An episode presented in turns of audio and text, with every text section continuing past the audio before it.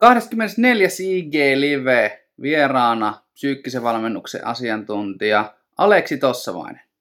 Aleksi Tossavainen on kirjoittanut yhdessä Antti Peltosen kanssa kirjan Psyykkinen valmennus, jonka talomallin ja koko kirjan tarkoitus olisi konkretisoida sitä, mitä se psyykkinen valmennus oikeasti on. Ei pelkästään korulauseita ja hienoja sanoja, vaan puretaan paloiksi, puretaan oikeastaan jopa tavoiksi, että mitä tekemällä sä opit niitä tapoja, mitkä on vähän kuin voittavia tapoja. Näitä Aleksi oli julkaissut jo aikaisemmassa kirjassaan Konklaamissa kanssa. IGstä voit löytää tilin voittavat tavat. Sieltä voit käydä lukemassa lisää niistä. Mutta tässä jaksossa puhuttiin tiukasti Aleksin työstä Eerikkilässä, psyykkisestä valmennuksesta urheilussa sekä miten hän on sitä tehnyt ja mikä on hänen polkunsa siihen, että hän voi kutsua nyt itseään kirjailijaksi. Ennen kuin menet videon pariin, niin laita tähän peukku, ota kanava tilaukseen, kaikkea tätä. Me tykätään siitä, kun me saadaan niitä ja julkisia kehuja tai sitten palautetta, että tämä ei mennyt kovin hyvin. Silloin tätä on paljon helpompi tehdä ja on mukavaa, kun te osallistutte tähän. Nautit tästä, ei kun hyvää jatkoa sinulle. Yes, tervetuloa linjoille kaikki Mentaalipallon seuraajat. Tänään meillä on taas arvovieraita Aleksi Tossavainen. Tervetuloa Aleksi. Kiitos paljon. Hienoa olla mukana ja teette kyllä hienoa työtä levittäen tämän psyykkisen valmennuksen osa-alueen sanomaa eteenpäin. Kiva olla mukana. Kiitos paljon. Eli totta, tosiaan niin kuin sanoit, meillä on tarkoitus haastatella eri psyykkisen valmennuksen, mentaalivalmennuksen, ihan millä nimellä haluaa kutsua itseään, niin tämmöisiä urheilun kanssa ja urheilun ulkopuoleltakin tekemissä olevia asiantuntijoita. Ja ei ole, ei ole tuota, mitenkään ihmeellistä, että meillä on vieraana nyt ensin sinä, kun teillä on tämä kirja Psyykkinen valmennus, niin ollaan aika lailla ytimessä, joku voisi sanoa. Kyllä, toivotaan näin, toivotaan näin. Aloitetaan nyt näillä perinteisillä, niin kuin aina, aina kun uusi henkilö tulee mukaan, niin pääsee kertomaan pikkasen itsestään, eli kuka olet, mistä tuut ja missä toimit tällä hetkellä Aleksi?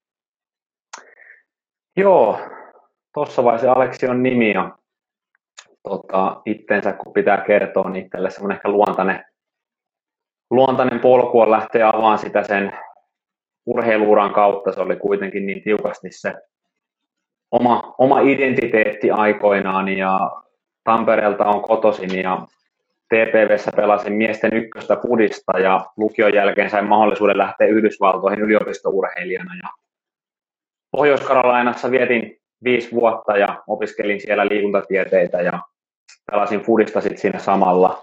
Ja oikeastaan viimeisen kahden vuoden aikana kuitenkin niin sitten aikaa tuli vietettyä enemmän leikkauspöydillä kuin pelikentillä ja pelihommat aika loppu siihen ja, ja, ja sitten kuitenkin kiinnostus tähän psykologiseen puoleen oikeastaan heräsi siitä.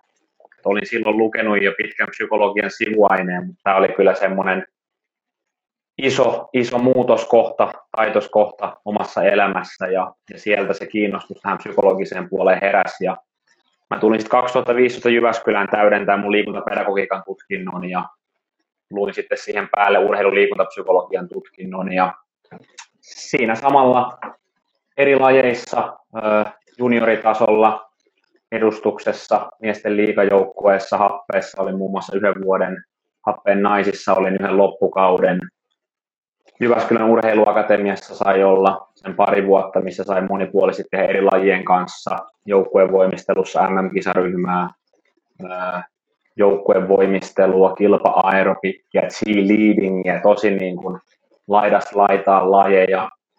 Ja samalla oli Friendin kanssa yritys siinä, tämmöinen kuin Hidden Factor, ystävä, ystävä Elias Huhtisen kanssa pyöritettiin sitä pari vuotta ja siinä sai kyllä työtunteja tehdä ihan, ihan tarpeeksi ja oppi paljon valmentamisesta ja ihmisten toimimisesta ja muutenkin yrityksen pyörittämiseen liittyvistä asioista. Mutta sitten sain Eerikkilän Sport Outdoor Resortilta, eli Eerikkilän urheiluopistolta sit työharkan.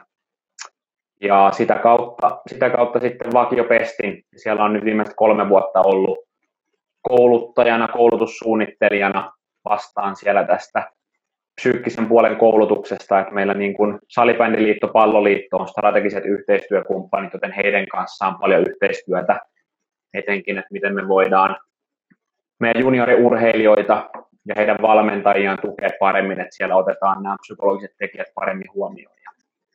Tämmöisiä kirja, kirjaprojekteja on sitten kanssa tuossa sivussa tullut tehtyä. Viimeisenä tämä psyykkinen valmennus, joka oli kyllä valtava, valtava ponnistus, mutta, mutta tota, hieno fiilis, että se on nyt ollut, ollut viime vuoden lopusta pihalla. Ja sitten myös yrityspuolella on ollut aika paljon, se on luennointipohjasta, mutta muutamia ihan valmennusprosessejakin ja lääkärikeskuksessakin on tullut ollut valmentajana ja aika, aika monipuolisesti on saanut touhuta tämän alan parissa.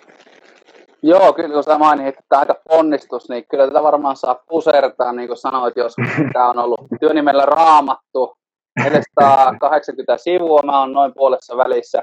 Eli vielä ei ole, ihan hetkeä ei ole vielä arvontaa tulossa, vaikka kun nopea lukija on. Ja meillä on, meillä on siitä yhteinen tarina, että tota, mullakin on välilevyn pullistuma, tuli 2000, en edes muista, 18 ehti. Ja siihen mm. loppui se varsinainen pesisura ja sittenpä alkoi alko tämä ja kurlingi, niin se on, se on jännä hetki, kun oot siinä tuota vaikka, mä vähän kiertelin niitä pelireissuja, vaikka oli tuota, itse pelikunnoton ja siinä on aika pitkä aika mm. pohtia sitä, niin onko se, oliko se sulle semmoinen semmoinen no, prosessi tai jonkinnäköinen, kerkesitkö pysähtyä ja miettiä vähän asioita uudestaan?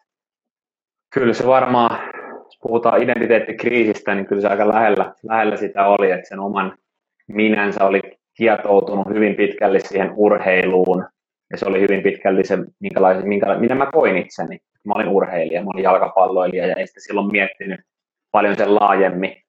Mutta sitten kun sitä ei yhtäkkiä ollutkaan, niin olihan se tosi iso, tosi iso niin semmoinen tyhjiö ja tosi iso pysäytys ja ei se mikään päivän, päivän pohdinta ollut, vaan kyllä siinä pitkän aikaa niin kuin sai olla siinä tyhjyyden tunteessa ja pohtia, että mitä nyt tapahtuu. Ja tuntuu elämä kamalan epäreilulta, että miksi mulle kävi näin ja mä oon tehnyt asiat oikein ja miksi, miksi mä en ole tuolla varattuna pääsarjaa niin kuin mun joukkuekaverit on. Ja, ja tota, kyllä se oli iso, iso pysäytys, kova hetki, mutta sitten nykyään, nykyään totta kai osaa nähdä sen myös voimavarana, että sieltä on oppinut tosi paljon asioita ja kyllä se on kasvattanut tosi paljon myös, että tämmöiset odottamattomat muutokset on kuitenkin osa elämää, niin nykyään niihin ehkä tämmöinen suhtautuminen ja reagointi on paljon niin kuin enemmän eteenpäin vievää kuin ehkä silloin oli. Joo, toi on hyvä pointti, niin niin elämässä kuin ehkä urheilussakin toi. Teeslevin Paula kävi pari jaksoa sitten vieraana ja sanoi, että ehkä tärkein ominaisuus hänen mielestään on sellainen psykologinen joustavuus. Ja samaa puhui Ville, Ville Laan viime kerralla mun kanssa, että, että varaudu Joo. haasteisiin, että niitä tulee vaikka kuinka, kuinka tuota luulisi, että on varautunut, että ei voi varautua kuin varautumaan. Mm, kyllä, ehdottomasti. Tota, mä, tota, on niin kuin, varmaan sulle luontaista sanoa, että sä tituleerat itse psyykkisessä valmentajaksi, eikö näin? Joo, kyllä. Miten sä oot päätynyt tähän nimitykseen? On, on mentaalivalmentajia, on henkisiä valmentajia ja on performance coacheja ja kaiken näköisiä, niin mistä sen muotout sulle? Toi, toi on tosi hyvä keskustelu. Mähän alun perin lähin, kun mä olin happeen miehissä yhden kauden, mä olin henkinen valmentaja ja mä näen nämä hyvin pitkälti niin synonyymejä, on se mentaalivalmentaja, psyykkinen valmentaja, henkinen valmentaja. Mutta jossain kohdassa olympiakomitea rupesi puhumaan psyykkisestä valmentajasta, ja ehkä sitä kautta itse on semmoisen linjan vedon ottanut, että puhuu psyykkisestä valmennuksesta ja psyykkisen valmennuksen asiantuntija. Et sinänsä, jos on mentaalivalmentaja tai henkinen valmentaja, niin mä en välttämättä näe niissä niinku eroa. että ehkä jotkut näkee, mutta mun mielestä ne on niinku hyvin pitkälti synonyymejä mutta psyykkinen valmentaja on oikeastaan sieltä näkökulmasta tullut itselle ja psyykkinen valmennus. Tota, oletko tietoinen tästä sertifikaattiohjelmasta, eli voi olla sertifioitu psyykkinen valmentaja sukun kautta? Joo, mä sen muutama kolme-neljä vuotta sitten hain ja, ja tota, siinä on aika tiukat kriteerit, mutta se on hyvä, että siinä on tiukat kriteerit ja, ja tota, on siellä toiminut myös työnohjaajana nyt semmoiselle neljälle viidelle muulle sertifikaatin hakijalle ja se on kyllä hyvä prosessi ollut. Et mun mielestä se on hyvä, hyvä sertifikaattijärjestelmä, että se haaste on ehkä se, että ihmiset eivät kovin tietoisia. Et, et, et se on ehkä semmoinen, mitä olisi hyvä saada myös ihmisten tietoisuuteen, koska psyykkinen valmennuskin on tosi niin kuin laaja kenttä. Ja sit meillä, jos meillä on jonkinnäköinen sertifiointijärjestelmä, niin nyt hyvä, että se olisi niin kuin myös niin kuin ihmisten tiedossa yleisesti. Että on, on tietoinen kyllä prosessista. Tota, tässä kohtaa muistutan katsojakysymyksiä saa esittää koko ajan. Mä yritän niitä tästä kyttäällä ja tämäkin liittyy yhteen tämmöiseen katsojakysymykseen. Tuota, yksi hyvä ystäväni on harkinnut tätä sertifikaattia oli bongannut, että sulla se on. Ah, halus kysyä, että haluaisitko kertoa vähän, että miten se prosessi sulla eteni ja minkälainen se oli? Joo, siinä, on, siinä pitää olla, mä en muista pitikö siinä olla kandi vai maisterin niin pohjat, saattoi olla, että pitää olla maisterin tutkinto vastaavasta, että se psyykkisen valmennuksen puoli on, tarkoittaa sitä, että, että sen ei tarvitse olla psykologian maisteri, mutta sen pitää olla joku niin kuin vastaava, vaikka liikunta tai lähellä oleva. Liikuntatieteiden maisteri esimerkiksi varmasti käy niin kuin mulla. Sitten siinä on, on niin kuin muitakin lähellä olevia aloja. Ja sen lisäksi pitää sitten lukea tietty määrä psykologian opintoja, ja, ja sen lisäksi pitää tehdä 300 tuntia käytännön työtä, ja, ja 30 tuntia taisi muistaakseni olla tätä työnohjausta. Mä käytin siinä aikoinaan neljää tai viittä eri työnohjaajaa, koska 30 tuntia on kuitenkin aika iso määrä. Sitten se auttaa myös A saamaan niin kuin erilaista perspektiiviä eri ihmisiltä. Itse koin sen tosi isona lisäarvona silloin ja hyvin kiitollinen mun mentoreille. Ja tota, sitten toisaalta se keventää heidän työtaakkaa, että 30 tuntia yhden ihmisen kanssa on aika paljon työtä. Niin se on työläsprosessi, se siihen vaatii paljon pohjia, mutta tota, jos siihen on mahdollisuus, niin suosittelen kyllä niin kuin lämpimästi, että se prosessi itsessään opettaa tosi paljon jo mun mielestä. Joo, toi on hyvä pointti, että oli useampi niitä työohjaajia, kun tuota, mä on, joudun, tai saan paljon keskustella siitä, että kun mitä se psyykkinen valmennus niin kuin konkreettisesti on. Meillä on niin kuin sanatasolla se se mm. eroja, mutta on sitten myös se, että niin kuin mitä, mitä sä teet. Että mm-hmm. mä, oon, mä oon luokanopettaja ammatilta, niin mulle on niin kuin luonnollista se, että ajatus loppuu, mutta suu käy edelleen ja heilua ja. siellä karttakepin kanssa ja välillä heittää jotain. Niin kuin, se on mulle tosi luontaista, kun to, jollekin voisi olla taas vaikka Mirjan Valliin sanoi, että hän tykkää siitä, että jutellaan kahdestaan näitä juttuja. Joo. Ja sen Joo. kautta. Ja näin, niin mitä polkuja sä näet ja minkälainen sä itse oot? Oletko öö, ollut itse kanssa luonnollinen tämmöinen esiintyjä, puhuja, tykkää ottaa lava haltuun vai? Joo, nyt sain, nyt sain kiinni kysymyksestä. Tota, en ehkä aina ole ollut niin luontainen. Olen aina ollut sosiaalinen sosiaalisuus on mulle ollut aina ehkä semmoinen luontainen, ehkä semmoinen ulospäin suuntautuneisuus, jos puhutaan niin kuin persoonallisuudesta, on ollut mulle varmasti luontaista. Mutta en niinkään, että mä tykkäisin olla valokeilassa, enkä, enkä vieläkään varsinaisesti niin kuin No on se totta kai, nautin luennoida ja nautin tehdä työtäni, mutta koen sen myös aika kuormittavana. Et, et nykyään on huomannut varsinkin, että et, et, niin kuin vaatii myös semmoista omaa aikaa ja palautusaikaa semmoisten niin kuin luentoputkien jälkeen. Et ne on ehkä antoisia, mutta kuormittavia. Ja kyllä, kyllä mä koen, että, että se sosiaalisuus on itsessä ollut, ollut toki aina, mutta se esiintyminen on ollut semmoinen kyllä taito, mitä mä oon harjoitellut tosi paljon tietoisesti koska mulla tulee tosi paljon koulutusta ja kouluttamista, niin se on ollut semmoinen, mistä mä olen paljon pyytänyt palautetta ja paljon pyrkinyt kehittämään sitä, että ne asiat saa tuotua konkreettisemmin, mielenkiintoisemmin, niin sillä on helpompi jalkauttaa ja ylipäätään sitä omaa toimintaa sitten ryhmän edessä, niin se on kyllä taito, mitä voi harjoitella ja se on semmoinen, mitä itse on joutunut saanut harjoitella kyllä paljon. Eikä vieläkään varmasti ihan timantissa ole, mutta parempaan on mennyt. Joo, se on mielenkiintoinen taito, voi tehdä tosi monella eri tavalla. Meillä opettajan koulutuksessa tietysti on jutellaan, että joku voi olla tosi hyvä kertomaan vaikka tarinoita. Mm. Että osaa tarinan kautta kertoa ja joku mm. voi olla luontaisesti hyvä puhumaan ja näin, mutta kun kaikkea voi myös oppia. Mm, Varsinkin toi, toi, toi, on tosi hyvä musta, että pyytää palautetta. Mä saatan itse raakarehellisesti pyytää palautetta, vaikka jos laitan työhakemuksen, että hei, mikä, mikä, tässä oli, niin kuin, miksi en tullut valituksi. Mm. Mikä, ja sitten kestää semmoista säälimätöntä rehellisyyttä, mikä on tämän naisten maajoukkojen Pasi Mustosen semmoinen teesi. Säälimätön rehellisyys, se on musta hyvä. Joo. Tästä heti loistavaa sille joku katsoja käyttää tuota äänioikeutta ja kysyy, että mikä on sun vahvuus psyykkisenä valmentajana? Mun vahvuus psyykkisenä valmentajana, kyllä mä sanoisin, että mun ehkä kaksi ydinvahvuutta on A, teoreettinen ymmärrys, sitä on tullut tankattua tosi paljon, ja B, ihmisten kanssa niin kuin vuorovaikuttaminen ja toimiminen. Et ne on ehkä aika laajoja yläkäsitteitä, joita voisi ehkä koittaa spesifioida tarkemmin, mutta tällainen nopealla in, intuitiivisella ajatuksella mä koen, että noin kaksi on ehkä itsellä semmoinen varaamaan aika paljon laitan paukkuja omissa valmennuksissa ja koulutuksissa.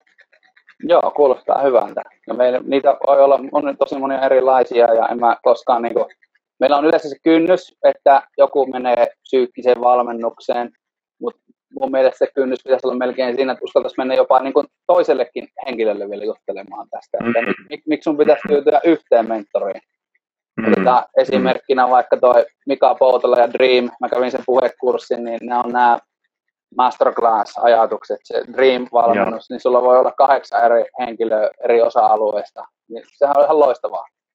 Just näin.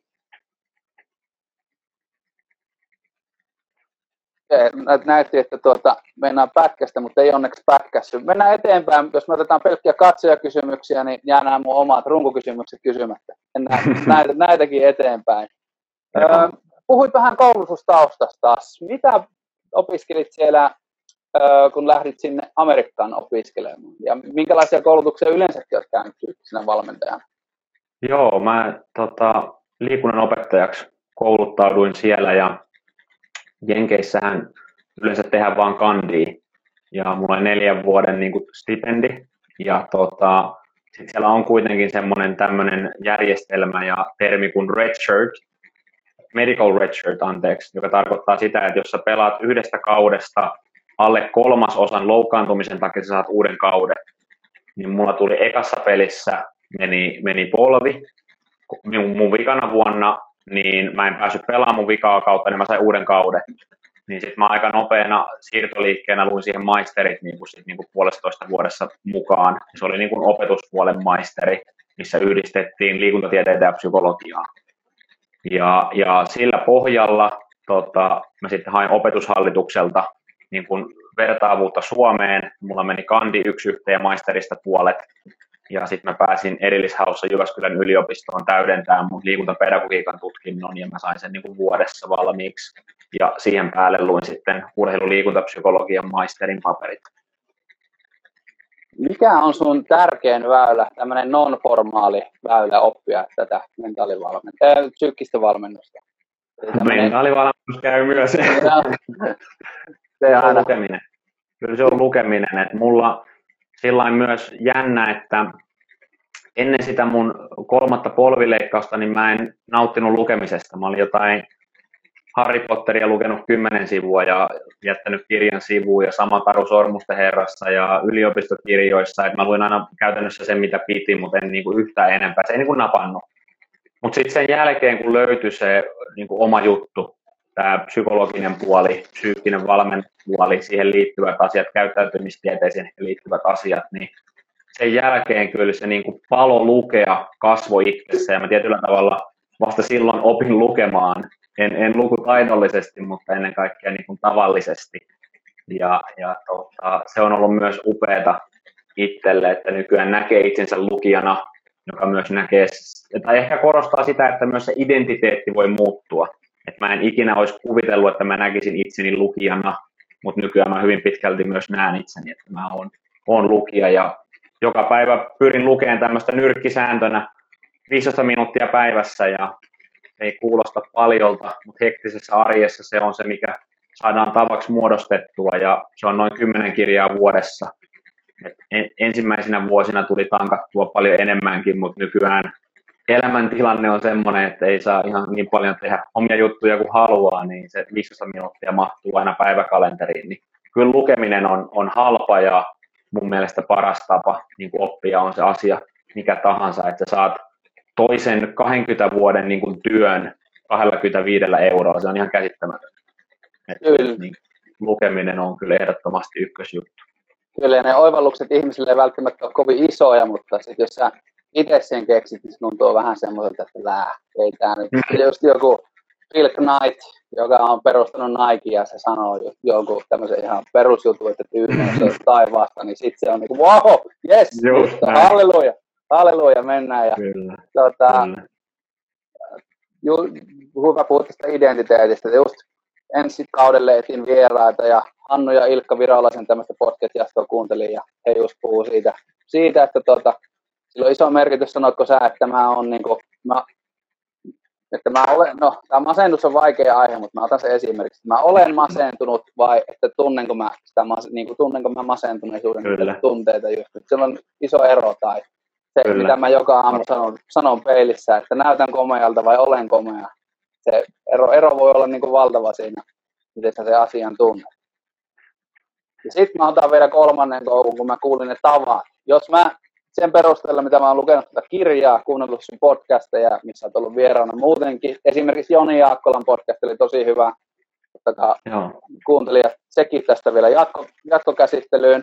Niin mä kuvailisin sua semmoiseksi ta, niin kuin su, suomalaisten ta, tapamieheksi. Niin kuin pienten, pienten, pienten tapojen merkitys Joo. on ihan äärettömän, äärettömän iso. Ja just kun puhuit lukemisesta, se 10 minuuttia voi olla vuodessa 10 kirjaa.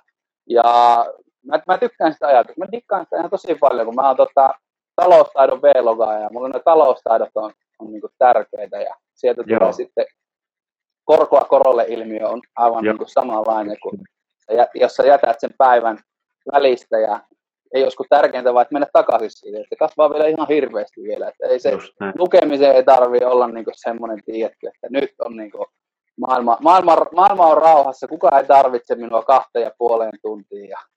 Se on se haaste ehkä just lukemisessa, että me nähdään se helposti semmoisena tunnin kahden juttuna, mutta sitten semmoisia slotteja ei niin arjesta löydy, niin sitten me ei lueta.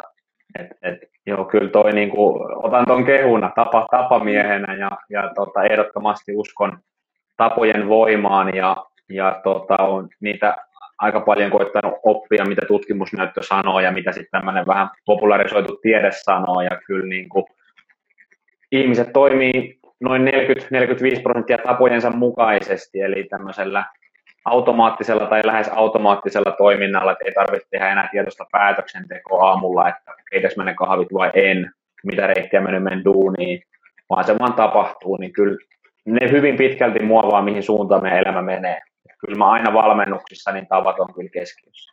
Joo, mulla on itselläni semmoinen, semmoinen tapa, että asiat on joko, mä yritän, jos on joku asia, mitä mä en halua tehdä, mä yritän tehdä sitä mahdollisimman vaikeaa.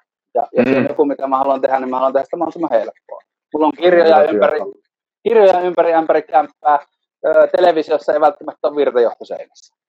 Tai, tai jo, joku, joku muu tämmöinen, että mulla on puhelimessa kaikki kuvakkeet niin on siinä ei ole mitään muuta kuin eri, mitä mä käytän kuuntelu, äänikirjapalvelut, kaikki, kaikki muut tämmöiset. Ja Instagramiin pitää mennä kansioon kansioon. Siellä lukee, että ootko varma, tarvitsetko sun oikeasti mennä tänne? Etkö vois vaan käyttää bufferia, että niin automatisoi sen, että ei tarvitse mennä, näin. koska ne tietää, että siellä algoritmit työskentelee sen puolesta, että mä näen sen kissavideo, kissavideo mikä mulle joku lähetti joskus. Mä aikaisemmin katsoisin se uudestaan. Joo, just näin. Kuulostaa hyvältä.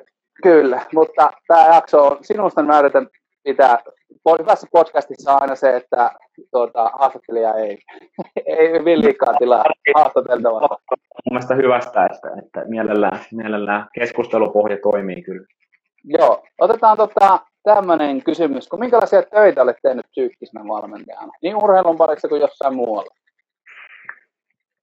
Se yleisin on, on että on joukkueen kanssa psyykkisenä valmentajana ja se toimintamallit vähän vaihtelee. Resurssit huomioon ottaen aika yleinen on semmoinen luentopohjainen lähestyminen, että sulla on viikon, kahden, kolmen, neljän viikon välein luentoja, missä sä käyt sit sitä prosessia läpi, mitä siinä tehdään, ja tuot niin kuin askel kerrallaan jotain uusia juttuja. Ja, ja sitten ehkä tämmöiset intensiiviset prosessit on, että sä oot siellä joukkueen arjessa koko ajan, mikä on kaikista antoisinta. Totta kai se vaatii sitten myös kaikista eniten. Et, et ne on ehkä semmoiset niin yleisimmät urheilupuolella. No se lääkärikeskuksessa valmennus, ei nyt suoraan ollut psyykkistä valmennusta, mutta hyvin pitkälti niin kuin samoja teemoja siellä käytiin. Siellä puhuttiin motivaatiosta, siellä luotiin uusia tapoja, siellä, siellä mietittiin, miten se elämänmuutos saadaan tehtyä pysyvästi. Että tässä meidän, meidän niin kuin ideassa, mitä psyykkinen valmennus on meidän kirjassa, psyykkisen valmennuksen talomallissa, niin se, ne ideat oli hyvin pitkälti myös siinä. Lähdettiin itsetuntemuksesta ja sitten psyykkisen taitojen kautta rakennettiin tuloksia, siis tavoitteen saavuttamista tai tapojen luomista tai huippusuorituksia. Ja tota, yrityskontekstissa myös nykyään tämän kirjankin myötä on tullut paljon niin kuin luento, tämmöisiä pyyntöjä, luentosettejä, yhden viiva kolmen kerran settejä, missä on jotain jatkumoita, ne on kivoja. Ja, ja sitten on ollut yhden tämmöisiä valmennusprosesseja muutamien yritysten kanssa ja muutamien henkilöiden kanssa, missä on semmoinen käytännössä viikko reflektion näkökulmalla, eli meillä on ollut tämmöinen vaikka kolmen kahden päivän miitti, missä on käyty kaikki jutut läpi, mitä prosessiin kuuluu ja laitettu juttu liikkeelle ja viikkotasolla tsekattu, että homma toimii. Ja sitten aina kuukauden kahden välein ollut taas joku vähän niin kuin pidempi miitti, puoli päivää tai päivä. Ja, ja tämän tyyppisiä settejä ollut, että vaihtelee paljon yksittäisistä luennoista säännöllisiin luentoihin aina sit siihen, että oot arjessa koko ajan läsnä minkä lajien parissa sä oot tekemisissä? Minkälainen sun lajikirjo on? No, lajikirjo on, on aika laaja. Niin kuin mä alussa sanoin, niin mä oon siitä kyllä tosi kiitollinen, että on saanut olla tosi monessa eri lajissa. Että varsinkin silloin Jyväskylän aikana Jyväskylän urheiluakatemialla, silloin taisi olla Keski-Suomen urheiluakatemian virallinen nimi, niin jalkapallo, jääkiekko, kilpa aerobik, joukkueen voimistelu, lentopallossakin on ollut, Jää, jääkiekon sanoinko jo, yleisurheilussa on ollut urheilijoita, salibändi ja, ja niin kuin tosi, tosi laajalla niin kuin kirjolla saan olla tosi erilaisissa urheilulajeissa ja se vaatii aina sen perehdyksen siihen lajiin, että sä pääset siihen sisälle. Et jotkut lajit on helpompi itselle ymmärtää, niin vaikka jääkiekko, jalkapallo, salibändi, niin pääsee nopeasti kiinni, mutta vaikka just joukkueen voimistelu tai cheerleading oli semmoisia lajeja, mistä ei itsellä ollut mitään tietoa, niin siinä niin kun, jotta mä pystyn valmentamaan laadukkaasti, mun pitää kuitenkin ymmärtää se konteksti, niin siinä alussa meni aika paljon työtä, että pääsi kiinni siihen arkeen ja siihen, mitä se laji vaatii, ja sitä kautta sitten valmentajien kanssa yhteistyössä mietittiin sitä kokonaisuutta. Tähän liittyy yksi katsoja kysymys. Haluttiin, että me pohdittaisiin sitä, että mitä eroja eri lajeilla on näitähän on, jos lähtee miettimään vaikka just jääkiekko ja cheerleading ero, on, on lajina tosi erilaisia, ja verrattuna vaikka mä harrastan maantiepyöräilyä myös, niin se vaatii sitten ihan erilaista mentaalista kuuppaa, että voi olla, voi olla sitä sisäistä taistelua siitä huonoa oloa tai tuntuu, että ei pysty verrattuna siihen, että cheerleadingissä sulla on se 20 sekuntia tai mitä se kestääkään ja nyt vetään niin kuin, kuin viimeistä päivää ja näin. Mitä, mitä mieltä olet? Joo, se lajin vaatimukset vaihtelee tosi paljon ja, ja se lajin tietyllä tavalla vaatimukset näkyy myös siinä urheilijassa tosi paljon, niin kuin keisesimerkkinä vaikka just joukkueen voimistelu. Tämä on nyt vähän ehkä stereotypisointia ja omaa mielipidettä ei pohjaudu mihinkään faktaan, mutta se laji on hyvin pitkälti niin kuin viimeisenkin virheen hinkkaamista. Että et sä teet 99 prosenttia oikein siinä sun setissä ja sitten sitä vikaa nilkan ojennusta niin kuin hiotaan ja se on helposti niin kuin menee tosi virhekeskeiseksi sen lajin vaatimusten takia. Niin se on tosi tärkeää ottaa huomioon siinä valmennuksessa ja, ja ne tytöt, keiden kanssa itse siinä tai naiset, keiden kanssa on ollut valmennuksissa, niin tosi helposti ne on niin kuin tosi tunnollisia, tekee kaiken niin kuin ihan vimpan päälle ja vähän jopa yli. Että et sitten heidän kanssaan se valmennus saattaa enemmän olla jopa semmoista tiedätkö, tasapainon löytämistä ja sitä rentoutumista ja sitä, että ei puristeta liikaa ja koitetaan miettiä, että missä me on onnistuttu, mitä me on opittu, mikä on mennyt hyvin ja kääntää sitä mindsettiä myös pois sieltä niin kuin koko ajan virheen hinkkaamisesta. Ja, ja sitten joissain lajeissa saattaa olla vaikka, että se ei vielä ole se joukkue tai laji vaikka tosi ammattimainen. Niin sitten se helposti saattaa toiminta olla, jos sä kuitenkin haluat olla maailman huipulla tai Suomen huipulla siinä lajissa, niin saattaa enemmän olla semmoista niin kuin puskevaakin työtä, että mietitään, että hei, että et se vaatii niin kuin tämän määrän hommia, ja sitten me mietitään, ollaanko me valmiita tekemään sitä, ja sitten pitää vähän niin kuin joko laskea tavoitetta tai muuttaa toimintaa, että et ne tietyllä tavalla lajit ehkä ohjaa sillä tavalla niin kuin eri asioihin. Joo, kyllä on täysin samaa mieltä, että putiksessa vaikka, no joo, voit olla osana sitä, että omaan päähän tulee maali ja seuraavaksi tehdä itse kaksi, vaikka se virheen, mm. mutta sitten taas mm. just näissä aerobikeissa näissä etsitään sitä täydellistä suoritusta, mm. miten se nyt tuli ja niin kuin saattaa olla just se 99 prosenttia ajasta meni hyvin, mutta sitten pallo jäi sinne keskelle, niin kuin Teslasin Paula kertoi, että hänellä oli yksi tämmöinen, jonka hän muistaa loppuelämänsä, vaikka niin meillä meni tosi hyvin. Ja, ja sitten taas näitä tapauksia mä tykkään siteerata jotain tuntematonta lähdettä, että tuota, ammattilaisuuden voi saada rahalla, mutta sitten ammattimaisuus tulee tekemisen kautta.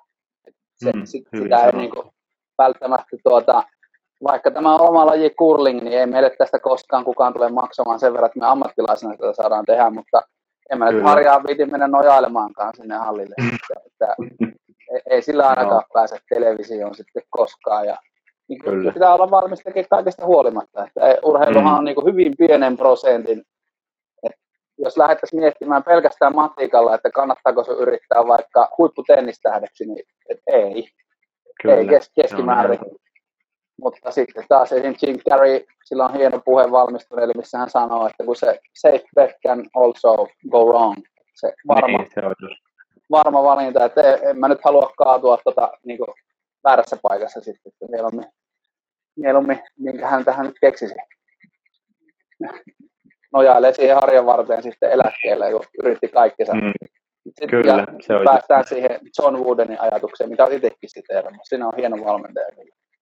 Joo, on paljon Woodenin kirjoissa saanut, saanut oppia ja hänen se filosofia just tähän menestymiseen on, on just tota, mitä sanoit, että se on mielenrauha, että on antanut parhaansa ja se on kyllä omassa valmennuksessa ja, ja myös kokemuksellisesti omassa elämässä ollut semmoinen, mikä on ollut aika semmoinen kantava teema.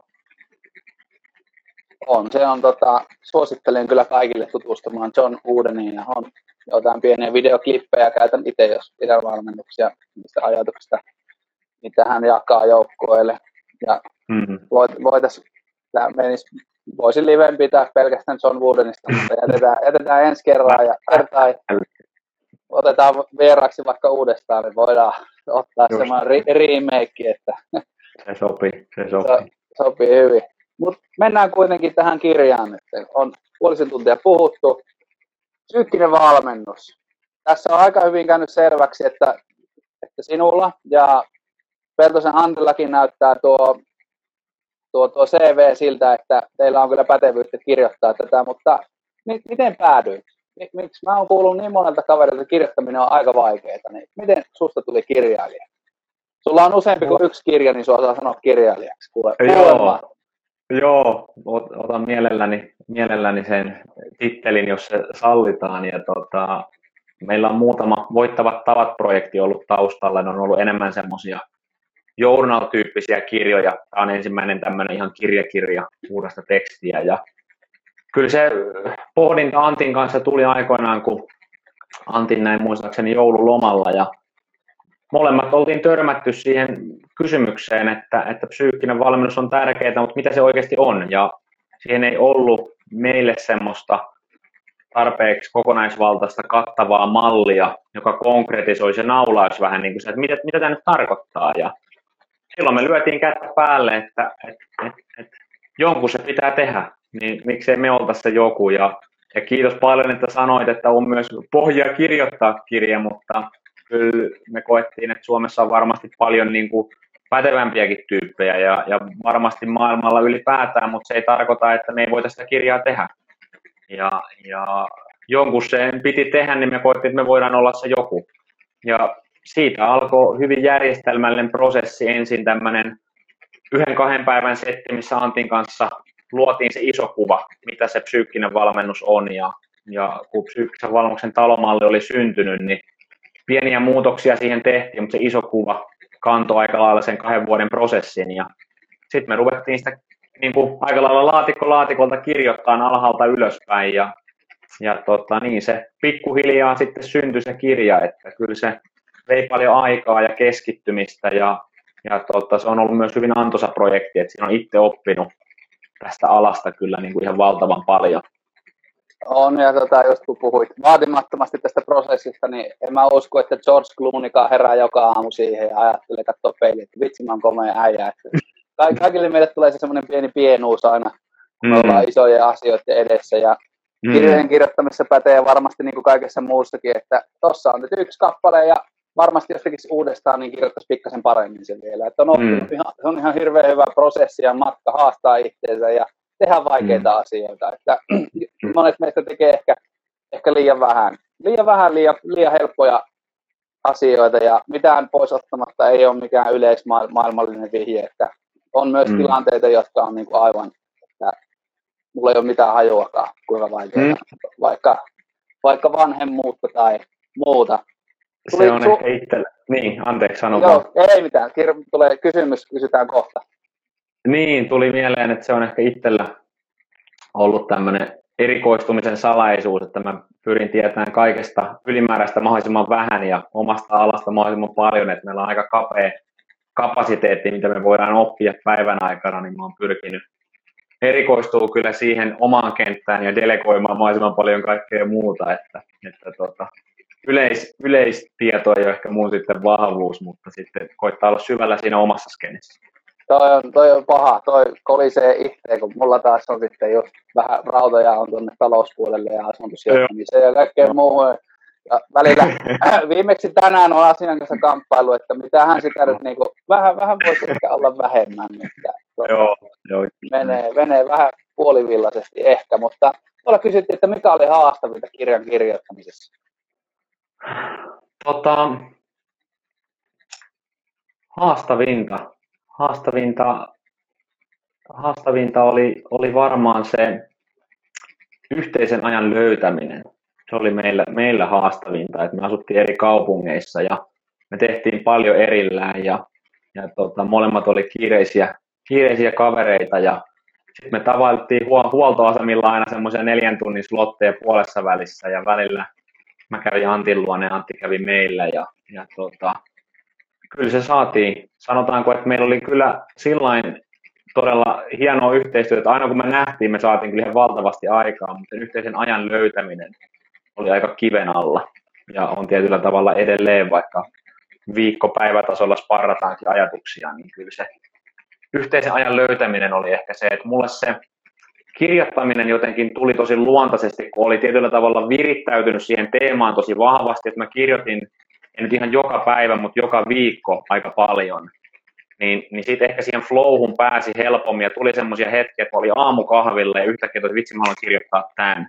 Tai luki jotain kirjaa ja tuli, että vitsi mä haluan tästä ottaa lisää. Tai luit jonkun artikkelin, että tässä on se juttu tuohon. Ja ne piuhat oli niin kuin, tosi niin kuin hereillä koko ajan että se itse tekstin tuottaminen oli silloin niin kuin aika, aika mukavaa ja sitä tapahtui kyllä paljon.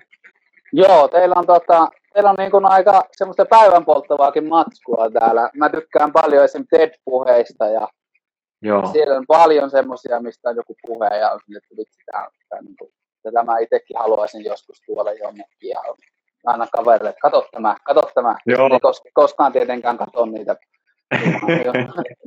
vaan näin. Ja verrattuna vaikka, tässä on toinen hirveän hyvä, nämä on tota kaksi semmoista teosta, mitä kaikki katsojat. Jos ette muuta, niin lukekaa nämä kaksi. Ei ole väliä kumman luette ensin. Täällä taas sitten näillä urheilupsykologis immeisillä on paljon semmoista, semmoista tota, tosi vanhaa ja ehkä välillä vähän jopa jäykkää, mutta semmoista hyvää tietää osiota tästä tästä elämästä. Teillä on niin kuin, musta tosi semmoinen repseen hyvän tulinen ote tuossa kirjassa ja mm. tuli mieleen kysyä itseltä, että minkälainen, minkä, oliko haasteita jättää pois, että miten priorisoi, mitä tähän nyt laitetaan? Kyllä siinä sitten, kun kustantajan kanssa käytiin sitä läpi ja oli oikolukija, niin kyllä siellä yritettiin, yritettiin punakynää lyödä koko ajan, mutta me pidettiin sitä mallista kyllä tiukasti kiinni, että, että siitä ei ruveta karsiin, kun se oli se juttu mutta sitten tekstiä, tekstissä oli paljon oikolukemista, siitä suuri kiitos meidän tuota, oikolukijalle tai oikolukijoille. Meillä oli itse asiassa kaksi oikolukijaa ja, ja tota, he teki valtavan työn siinä ja, ja siinä samassa sitten kyllä tämmöistä turhaa toistoa otettiin tosi paljon pois. Et, et, kyllä se semmoisella aika ajatuksen lennolla on sitä kirjaa myös kirjoitettu, niin tota, se on iso työ ollut myös korjata ja viimeistellä se teksti. Et on sieltä otettu toistoa pois, mutta aika, aika hyvin siinä on saanut olla niin kuin kirjan pituudestakin on huomattu. Että kiitos meidän kustantajalle myös, että he salli näin ison kirjan. Että kyllä siinä oli puhetta sen lyhentämisestä, mutta sanotaan, että malli ei tule vastaan, niin päästiin tämmöiseen yhteisymmärrykseen tämmöisestä vähän laajemmasta kirjasta. Mm, neuvottelutaitoja kysyttiin. Ja... No se on sitä elämää kyllä paljon. Kyllä. Teillä on esimerkiksi, mä voisin näitä detaljeja kysyä, on tämä, onkohan se nyt Angela Duckworthin Magritte, Grit, tuota, termi. Ja mä kysyn hyvin spesifin kysymyksen, tämä kiinnostaa mua paljon. Minkä takia te olette käyttänyt sitä grit-sanaa, ettekä esimerkiksi suomalaista sisua? Että minkä takia grit ei ole suoraan sisu? Oletko tämmöistä ajatellut? Joo, mietin ja se johtuu siitä, että Duckworth itse sanoi, että se on eri asia. Okay. Duckworth on sanonut, että, että grit on lähellä sisua, mutta se ei ole sisu. Et, et sen, sen takia se on niinku eri asia. Sitten me mietittiin sen suomentamista, mutta siihen ei löytynyt ehkä semmoista niinku pätevää pätevää kokonaisuutta, että et mikä se olisi suomeksi, niin sitten me tyydyttiin tämmöiseen englannin kielen termiin ja, ja sillä finglisillä sitten mentiin siinä. Mutta joo, Duckworth sanoo, että et, et, et sen, sen lisäksi, että siihen kuuluu tämä sisukkuus, niin siinä on myös niin kuin tämmöinen selkeä suunta ja tavoitteellisuus ja in, intohimo sitten siihen yhdistettynä, että se ei ole niin kuin ihan täysin sisun kanssa yksi yhteen. Joo, tuossa äsken kuuntelin, kun ajelin, niin myös tota, Mä oon tämmönen Saku Tuominen fani. Saku Tuomisen podcast ja Saku puhuu just siitä, hän ei tykkää siitä sisusanasta. Että tuota, Joo, sisu okay. tarkoittaa, tarkoittaa meille hyvää, mutta sisu voi myös joskus olla sitä, että mennään vaikka läpi harmaan kiven, vaikka tuossa olisi reikä oikealla vieressä, mistä, mistä niin kuin pääsisi, että mm, on, on sitä niin kuin päätetään, että Jumalan suiden mä teen tämän, mutta sitten se ei Joo. ole helppoa ja kivaa välttämättä, kun ei, ei ehkä käytetä sitä niin kuin ajatusta tar- tarpeeksi. Toi on mun mielestä hyvä, hyvä nosto, että monissa niin kun, tosi monissa asioissa on aina kaksi puolta. Et, et se ei ole pel- harvat asiat on niin pelkästään tosi positiivista tai niissä on vaarana ainakin sitten kääntyä myös niin päinvastaiseen. Et esimerkiksi sisukkuus varmaan yleisesti on ja koetaan hyvänä, mutta sitten tosi hyvä nosto, miten nostit, että silläkin on myös omat niin kuin, vaarapuolensa, mistä pitää olla kuitenkin hereillä. Joo. Onko tämä urheilukirja? pelkästään urheilukirja? Tota, Antin kanssa se pääajatus, kun me lähdettiin sitä tekemään, on, on ei pelkästään konkretisoida psyykkistä valmennusta, vaan myös tuoda se tietoiseksi niin kuin muuallekin. Et sehän on terminä pikkuhiljaa normalisoitunut urheilumaailmassa, sekä ne kovin pitkään ollut niin kuin tämmöinen ehkä luonnollinen tapa osa valmennusta. Tietysti on niin kuin asiana ollut, mutta ei niinkään, että psyykkisiä valmentajia olisi ollut valmennustiimeissä ei vieläkään kovin yleistä, mutta yleistymässä varmasti. Mutta kyllä se pääpointti oli myös tuoda se kaikkialle muuallekin, että nämähän on hyvin pitkälti niin kuin elämäntaitoja, mitä me hyödyntää meidän elämässä niin kuin kontekstista riippumatta. Ja työelämässä on, on saanut olla tota, kouluttamassa eri yrityksille samoja asioita hieman eri kontekstissa. Uppo on mun mielestä tosi hyvin. Hyvinvointivalmennusta on tehnyt tosi paljon siellä niin kuin täysin samoja asioita. Puhutaan niin kuin kestävästä, pysyvästä muutoksesta, niin siellä hyvin paljon samat asiat liittyy. Että kyllä tämä ideana on, että tämä totta kai soveltuu urheiluun ja se on meille ehkä sen luontaisin konteksti, mutta menee niin kuin tosi, tosi niin kuin hyvin myös muihin konteksteihin, on se sitten työelämä tai, tai hyvinvointi tai ylipäätään sitten niin kuin tämmöinen itsensä kehittäminen, itsensä johtaminen. Joo, minusta teillä oli mahtavia nostoja. Siellä oli kaksi mun aika persoonaa. Ray Dalio, tämmöinen mm. sijoittaja, sijoittaja guru, joka hän ei varmaan halua itse guruksi kutsua. Kirja on Principles, on yksi mun suosikkikirjoja. Ja sitten Joo. Matthew McConaughey ja Greenlights tuli mulle mieleen tuosta, kun puhu, jossain kohtaa puhuttiin näyttelijöistä. Ja olet maininnut, että tämä on sun yksi suosikkikirjojakin. Onko, osaatko sanoa, että miksi? Green Lights tuli mulle semmoiseen erinomaiseen aikaan ylipäätään. Mä luin tämmöisen mä olin silloin sairaslomalla ja, ja tota, olin liikuntakiellossa ja loin itselle tämmöisen tota, iltakävelyrutiinin. Ja sen rutiinin täydensi Matthew McConaugheyn Green Lights audiokirja ja se oli kyllä upeita pohdintoja, mitä siinä kirjassa tuli, ja itse, itse niin kuin sai tosi paljon siitä, että kävi aina semmoisen puolen tunnin 45 minuutin rauhallisen metsäkävelyn, ja Matthew upealla äänellään puhui filosofisia ajatuksia korvaan, niin ne oli kyllä upeita, upeita kävelyitä, ja, ja oli erinomainen tapa, jota on nyt jatkanut myös, mutta en tiedä syytä, minkä takia oli. Se on aika semmoinen filosofinen abstraktia ajattelua, paljon hyviä esimerkkejä toki myös, mutta jotenkin nautin siitä kokonaisuudesta ja löysin paljon siitä ideologiasta myös samaa, että elämässä tulee tämmöisiä eri, erilaisia valoja meidän elämään, punaisia valoja, jotka pysäyttää meitä ja keltaisia, jotka hidastaa ja sitten näitä onnistumisia vihreitä valoja ja miten toimia näiden valojen kanssa, niin siitähän tässä on myös paljon kysymys, tykkäsin kyllä filosofiasta paljon. En voi ollenkaan samastua. Mä, tota, kun mä kuuntelin sen, niin mä oon kuunnellut sen kolmesti. Ja juurikin, juurikin kävellessä. Se on mahtava se, mahtava se ääni hänellä ja on kertonut vaihto-opiskelun vuosista ja isäsuhteesta ja Joo. siitä, miten kieltäytyy ihan järkyttävän isosta summasta rahaa, kun haluaa tehdä sitä, mitä haluaa oikeasti tehdä ja niin kuin vähän niin kuin opettaa maailmalle, että ei, ei, ei, ei, ei enää näin. Just se oli näin. entinen minä ja nyt mä keskityn niihin asioihin. Priorisointi, se on... Just näin.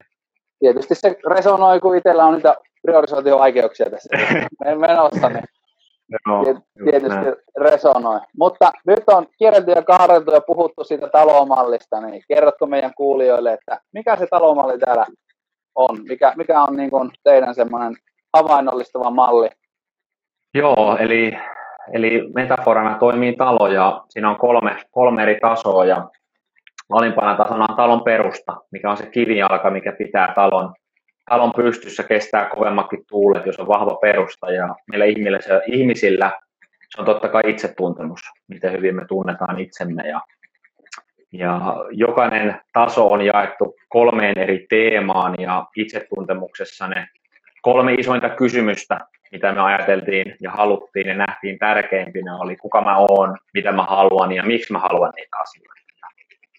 Sitten jokainen teema on jaettu vielä kolmeen tärkeimpään osa-alueeseen ja jokainen osa-alue vielä kolmeen ydinkohtaan.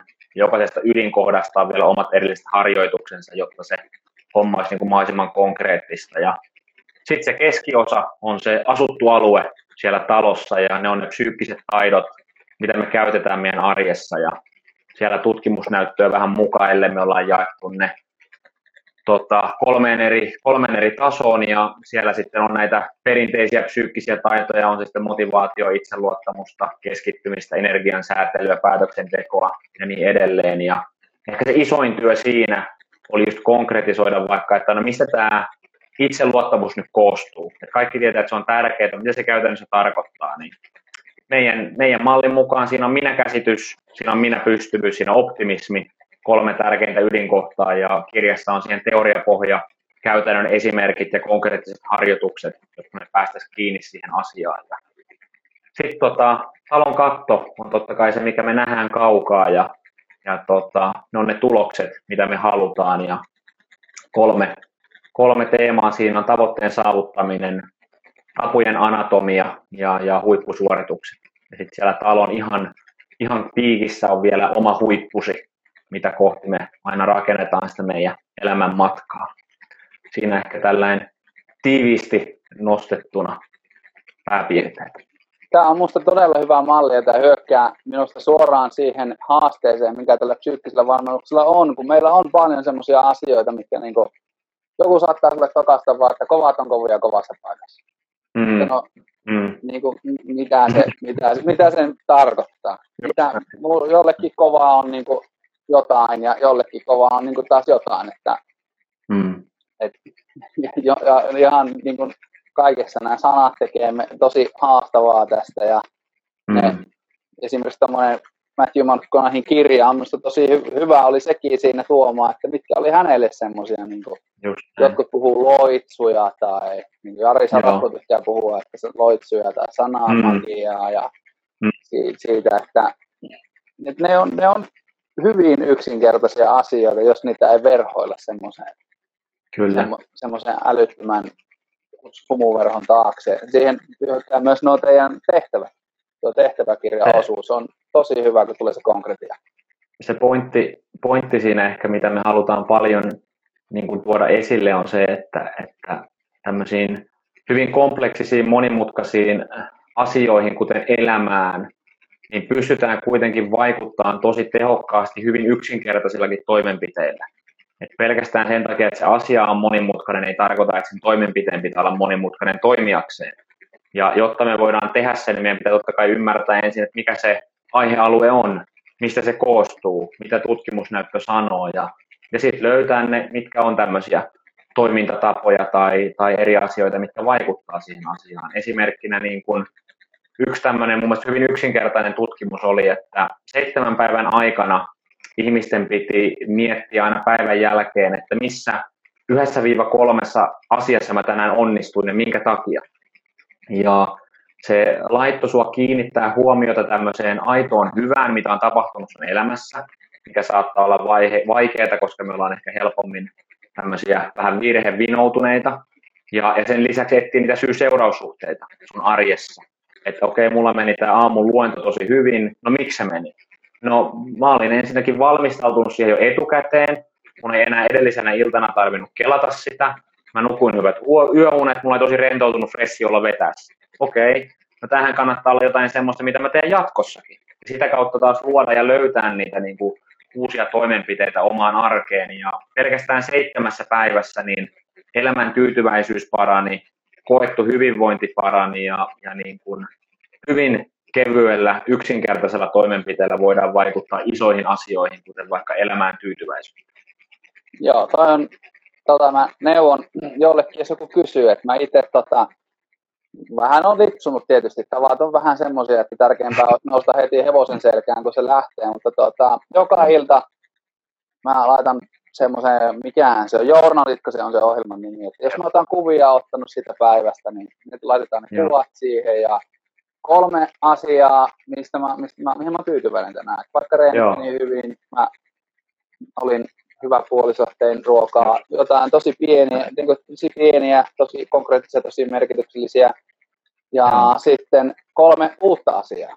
Mulla on tärkeä arvo, että mä tunnistan, että mä en niin kuin sleepwalk through life koko ajan. Että, että mitä uutta tänään on? Mikä, mikä oli mulle uutta ja arvokasta? Kolme uutta asiaa.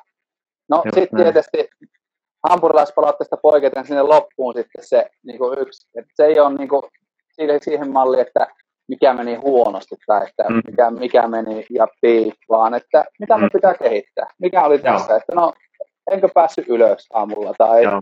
jäikö meditoimatta tänään. Niin Joo. Joo. Joo. Pidä, pidä, niistä, pidä niitä tapoja. Se, on, se, se toimii tietysti silloin, kun sitä mm. tekee. No, no niin, se on niin se meillä kaikilla vähän on, se on just näin.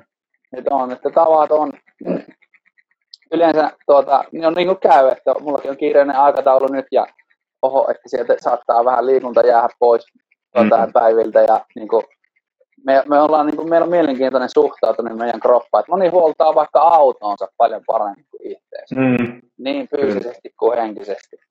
Että, ja ollaan mm. niin kuin, semmoinen luontainen kiltteys, että kyllä mä voin, niin kuin, kyllä, kyllä mulla on, mä, mä, että sun ei tarvi, niin mä kannan ne puut ja kannan vedet ja kannan mm. niin kaikki. Mm sitä kannattaa pitää huolta ja olla semmoinen terveen, terveen itsekäs. Se on hyvä termi kyllä. Yes. Meillä alkaa olla loppupuolella. Otetaan vielä pari kysymystä ja noin mun nopeat kyssärit kohta loppuun. Se on mun suosikkiosioista. Öö, mitäs mä täältä otan, että me ei venytetä ihan hirveän pitkälle. Öö, mitä sun omaa työ sulle merkittää? Kyllä mä oon tota, hyvin työorientoitunut ja työ tuo mulle tosi paljon merkityksellisyyden tunnetta. Ja, ja se, että pääsee auttamaan ihmisiä kohti heidän tavoitteissaan ja heille tärkeissä asioissa, niin kyllä se on mulle palkitsevin juttu siinä työssä. Ja ehkä, ehkä jopa turhan paljonkin jopa näen itseäni työni kautta. Et, et itse puhun siitä ymmärtämisestä, mitä se itsetuntemus oikeasti on myös se, kun se asiantuntijahattu otetaan päästä, niin mitä sinne jää jäljelle, niin se on itselle aina tärkeä muistutus, että helposti. Ehkä uppoutuu liikaakin siihen työhön ja, ja, ja rupeaa vapaa-ajallakin funtsiin työasioita koko ajan ja, ja niin kuin hyvin, hyvin työorientoitunut olen, että ehkä semmoinen työstä irrottautuminen on kyllä semmoinen jatkuva haaste itselle, että miten vaihtaa sinne vapaa-ajalle, mutta kun on perheellisessä tullut ja pikkumies juoksee tuolla, tuolla sitten olohuoneessa, niin se auttaa siinä, että sinne voi olla oikein kuin läsnä, kun hänen kanssa touhua, tai ainakin se auttaa olemaan läsnä ja haluaa olla siinä läsnä, niin se on kyllä hyvä, hyvä ollut myös siinä. Läsnäolo on hyvä sana, ja mä olen ymmärtänyt, että sä lisäät sitä vähän myös sillä, että sä et tuota, some ihan hirveästi käy. Joo, mulla on se oikeastaan alusta asti ollut, että ei omaa Instagramia. Linkkaria nyt on kirjan myötä jonkin verran aktivoitunut, mutta en hirveästi käytä. Ja Facebookikin on, mutta en ole sitä hirveästi käyttänyt, ellei nyt kirjasta ole jotain sinne sanonut, että siellä varmaan Facebook-kaveritkin alkaa tulemaan korvista, korvista kirjajutut, että sosiaalisen median käyttöä kyllä tosi, tosi vähän ja TVtä tulee katsottua tosi vähän, et, et ehkä sitä kautta sitä niin kuin läsnäoloa arjessa tulee myös, että kun semmoista ylimääräistä tämmöistä niin kuin inputtia, mitä TVstä ja somesta tulee, niin tulee aika vähän itse. Miten työ tulee sun niin kuin elämään tuota, esimerkiksi sitä kautta, että meditoitko tai teetkö jotain tämmöistä pään, pään puhdistelua? Joo, kun puhut tavoista, niin se on mulla semmoinen jatkuva tapa, mistä mä lipsun. Että kyllä mä tämmöistä keskittymis, hengittymis, rentoutumisharjoituksia pyrin aina ottamaan joka päivään, mutta on siinä viime aikoina on, on ollut kyllä enemmän offilla kuin onnilla, että mulla on yleensä ollut semmoinen, että mä aamuisin tehnyt jotain, mutta nykyään se ei ole mahdollista, mutta nykyään mä koitan iltaisin aina ennen nukkumaan menoa 5-10 minuuttia tehdä semmoista rauhallista hengitystä tai jotain jonkinnäköistä sitten meditaatiota tai muuta tällaista, että kyllä mä itse koen sen tärkeänä itselleni ennen kaikkea, jos sun pää niin kuin pauhaa tosi paljon, siellä koko ajan juoksee paljon asioita, niin se on auttanut kyllä jäsentellä ja rauhoittaa myös sitä ajatuksen juoksua itselle. Katsotaan. Yritetään pitää. John Woodenilla oli tärkeää lopettaa treenit samaan aikaan, mutta otetaan tähän nämä yksi kysymys, nopeat kyssärit ja sitten heitellään heipat. Tuota, jos olisit nuori, tämän meidän kanavan katselija, urheilija, valmentaja, niin mitä kautta sä hakisit tietoa ja kehittyisit psyykkisenä osaajana? Jos olisit itse niin kuin taas nuori. Joo, lukeminen on, on paras, helpoin, halvin työkalu, mitä kannattaa hyödyntää mahdollisimman paljon. Se on asia, mikä ei välttämättä 20 kiinnosta, mutta se on kyllä niin kuin, on itse siitä todella ylpeä itsestä ja iloinen siitä, että on oppinut lukemaan. Ja se on kyllä paras, paras juttu, mitä itselle on tapahtunut ehkä ammatillisesti.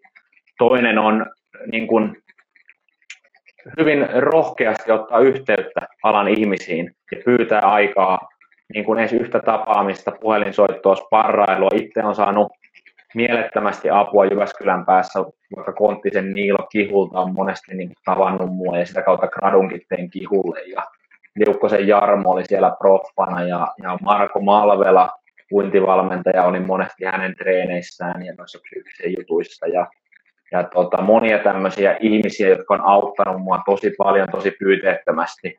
Ja, ja se on kasvattanut mua itse ammatillisesti, eli semmoinen rohkeus ottaa yhteyttä ihmisiin, ja jos he kieltäytyy, niin totta kai fine. Heillä on siihen täys oikeus, mutta se et menetä mitään, jos sä kysyt edes yhtä tapaamista, vaikka puolituntista, ja vähän mietit etukäteen, mitä sä haluat kysyä. Ja se on kyllä itse auttanut varsinkin siinä alkutaipaleessa silloin aikoinaan tosi paljon.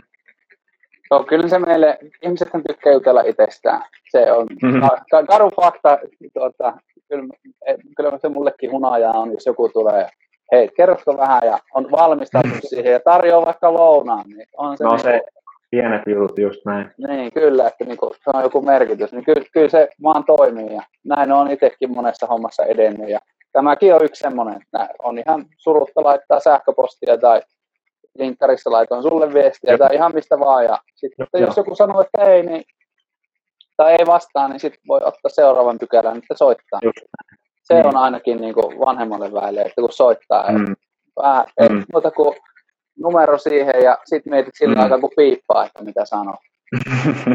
kaikista vaikeinta on painaa sitä vihreää, niin kuin sitä soita, mm. soita näppäin. Kyllä. Jes, otetaan nopeat kyssärit tähän. Eli tämän osion tarkoituksena on, että mä kysyn sulta yhden kysymysparin ja sä vastaat niistä intuitiolla, kumpi, tulee, niin kuin, kumpi on sulle mieluisampaa ja voit sitten perustella lyhyesti sen jälkeen. Oletko Joo. valmis? Joo, anna tulla. Yksilön valmentaminen vai joukkueluento? Yksilön valmentaminen. Miten päädyt tähän? Joukkueen luentoja mä vedän nykyään tosi paljon. Mulla on vähän ikäväkin yksilö, yksilötapaamisia. Et molemmissa on puolensa. Yksilötapaamisessa pääset niin kuin helpommin syvemmälle sen yksilön kanssa siihen aiheeseen. Joukkuetapaamisissa on se etu, että me sparraillaan ajatuksia, niin se on molemmissa tosi paljon hyvää. Mutta ehkä sen takia, että mulla on niin paljon enemmän joukkue tai ryhmäluentoja tällä hetkellä enemmän, että yksilötapaamista on vähän jopa ikävää, että niitä saa sinne omaan arkeen kanssa. Hyväksytään. Television töllöttäminen vai rentoutus? No, mä tähän vähän vastasin jo, että kyllä mä niin kuin hyviä leffoja tykkään katsoa, mutta muuten niin kuin TV tulee uutisten lisäksi katsottua niin kuin tosi tosi vähän, että kyllä se rentoutuminen, metsässä kävely tai, tai mikä tahansa tämmöinen rauhoittava juttu nykyään, ihan se, että saa kahvit juoda rauhassa, niin se on jo niin kuin aivan, aivan arjen, arjen luksusta, että ehdottomasti rentoutuminen. Itse tunto vai itse luottamus? No tota, jos mä yhdistän itse tuntoa vähän niin kuin itse tuntemukseen ja, ja siihen, si, siihen kategoriaan, niin kyllä mä sanoisin, että itse tuntemus on, on se kaiken A ja O. Ja itse tunto siihen liittyen sitten vahvasti terminä. Vahvuuksiin nojaten vai heikkouksia parantaen? Klassikko klassikko kysymys. Kyllä mä, mä oon vahvuuksien kautta meniä, että toki jos sulla on valtavia pullonkauloja, niin sit pitää totta kai huomioida ne, mutta kyllä me vahvuuksien kautta, kautta päästään auttamaan tätä maailmaa parhaiten. Ennen suoritusta vai suorituksen aikana? No mä, mä oon hyvin prosessikeskeinen ihminen ja uskon, uskon se, että työ on tehty ennen sitä suoritusta, että kyllä mä ehkä tuohon vastaan sitten ennen suoritusta. Perusasioita vai laatikon ulkopuolelta? Ai ai, tulee pahoja. Tota, keep it simple, kyllä mä oon ehkä perus, perusasioiden kannalla sitten kuitenkin, että sit jos ne on mintissä, niin sitten on helpompi mennä laatikon ulkopuolelle, mutta kyllä se perusasiat ja, ja niiden toteutus mahdollisimman laadukkaasti on, on hyvin pitkälti asiassa kuin asiassa se ydin. Jos haluaisi saada niin kuin juuri sinut vaikka siihen sertifikaatin siihen mentoriesimies-osaan tai henki, äh, henkiseksi valmentajaksi, niin mitä pitäisi tehdä? Onnistuuko no, jotain tota, Sähköposti aleksi.tossavainen.eerikkila.fi, mutta mä tällä hetkellä joudun sanoa aika paljon eitä, että mulla muun muassa toissapäivänä taisi tulla yksi pyyntö just työn ohjaukseen, mihin jouduin nyt sanoa suoraan ei ennen syksyä, että, että kalenteri on kyllä liian täynnä ja pakko, pakko oppia sanoa ei, että, että suosittelen muita huipputyyppejä siihen, siihen tällä hetkellä, että jos siihen vaikka sertifikaattijärjestelmään haluaa työn ohjausta, että tällä hetkellä itsellä on kalenteri täynnä, kun on sähkö, aina kun on sähköposti on aina itselle ehkä se helppo. Hyvä. Tuota, siitä so, somejutusta palataan nyt siihen, eli tuolla voittavat tavat, niin kuin nyt olet sitä kautta tässä on sinun aikaisemmin kirjaprojektin sivu, sitten psyykkisellä valmennuksella on sivu, eli ainakin sitä kautta pystyy seuraamaan sun niin kuin, uusimpia, uusimpia juttuja, mitä on tulossa. Joo, voittavat tavat on semmoinen, että sen, sen kautta mä näitä on jakanut jotain juttuja ja siellä ideana on se, että me tuodaan ei ihan päivätasolla, niin ainakin kahden kolmen päivän välein tämmöisiä quoteja, oppeja, nostoja ihmisille ja sitä kautta ehkä vaikuttaa myönteisesti ihmisten elämään, että se on ollut kanssa tämmöinen hauska, hauska sivuprojekti tässä. Yes, eli sitä kautta pääset seuraamaan sitten tämän Tyykkisen valmennuskirjan uusimpia tuulia, uusia painoksia, kun se eka taisi mennä loppuun ja kaikkea uutta, niin ota seurantaan. Minä kiitän Aleksi, oli tosi kiva setti. Kiitos paljon sulle, oli hieno, hieno olla vieraana. Ja hienoa, että järjestätte näitä, kuten alussa sanoin. Kyllä, meillä on vielä, no en tiedä lupaanko yhden, ehkä, katsotaan, ensi viikolla saattaisi olla. Jätetään se semmoisen hämyisen sumuverhon taakse ja painetaanhan päätä tyynny iltatoimia käyntiin. Ei kun Kiitos paljon. Hyvää viikkoa. Moi moi. Kuin myös. Moi moi.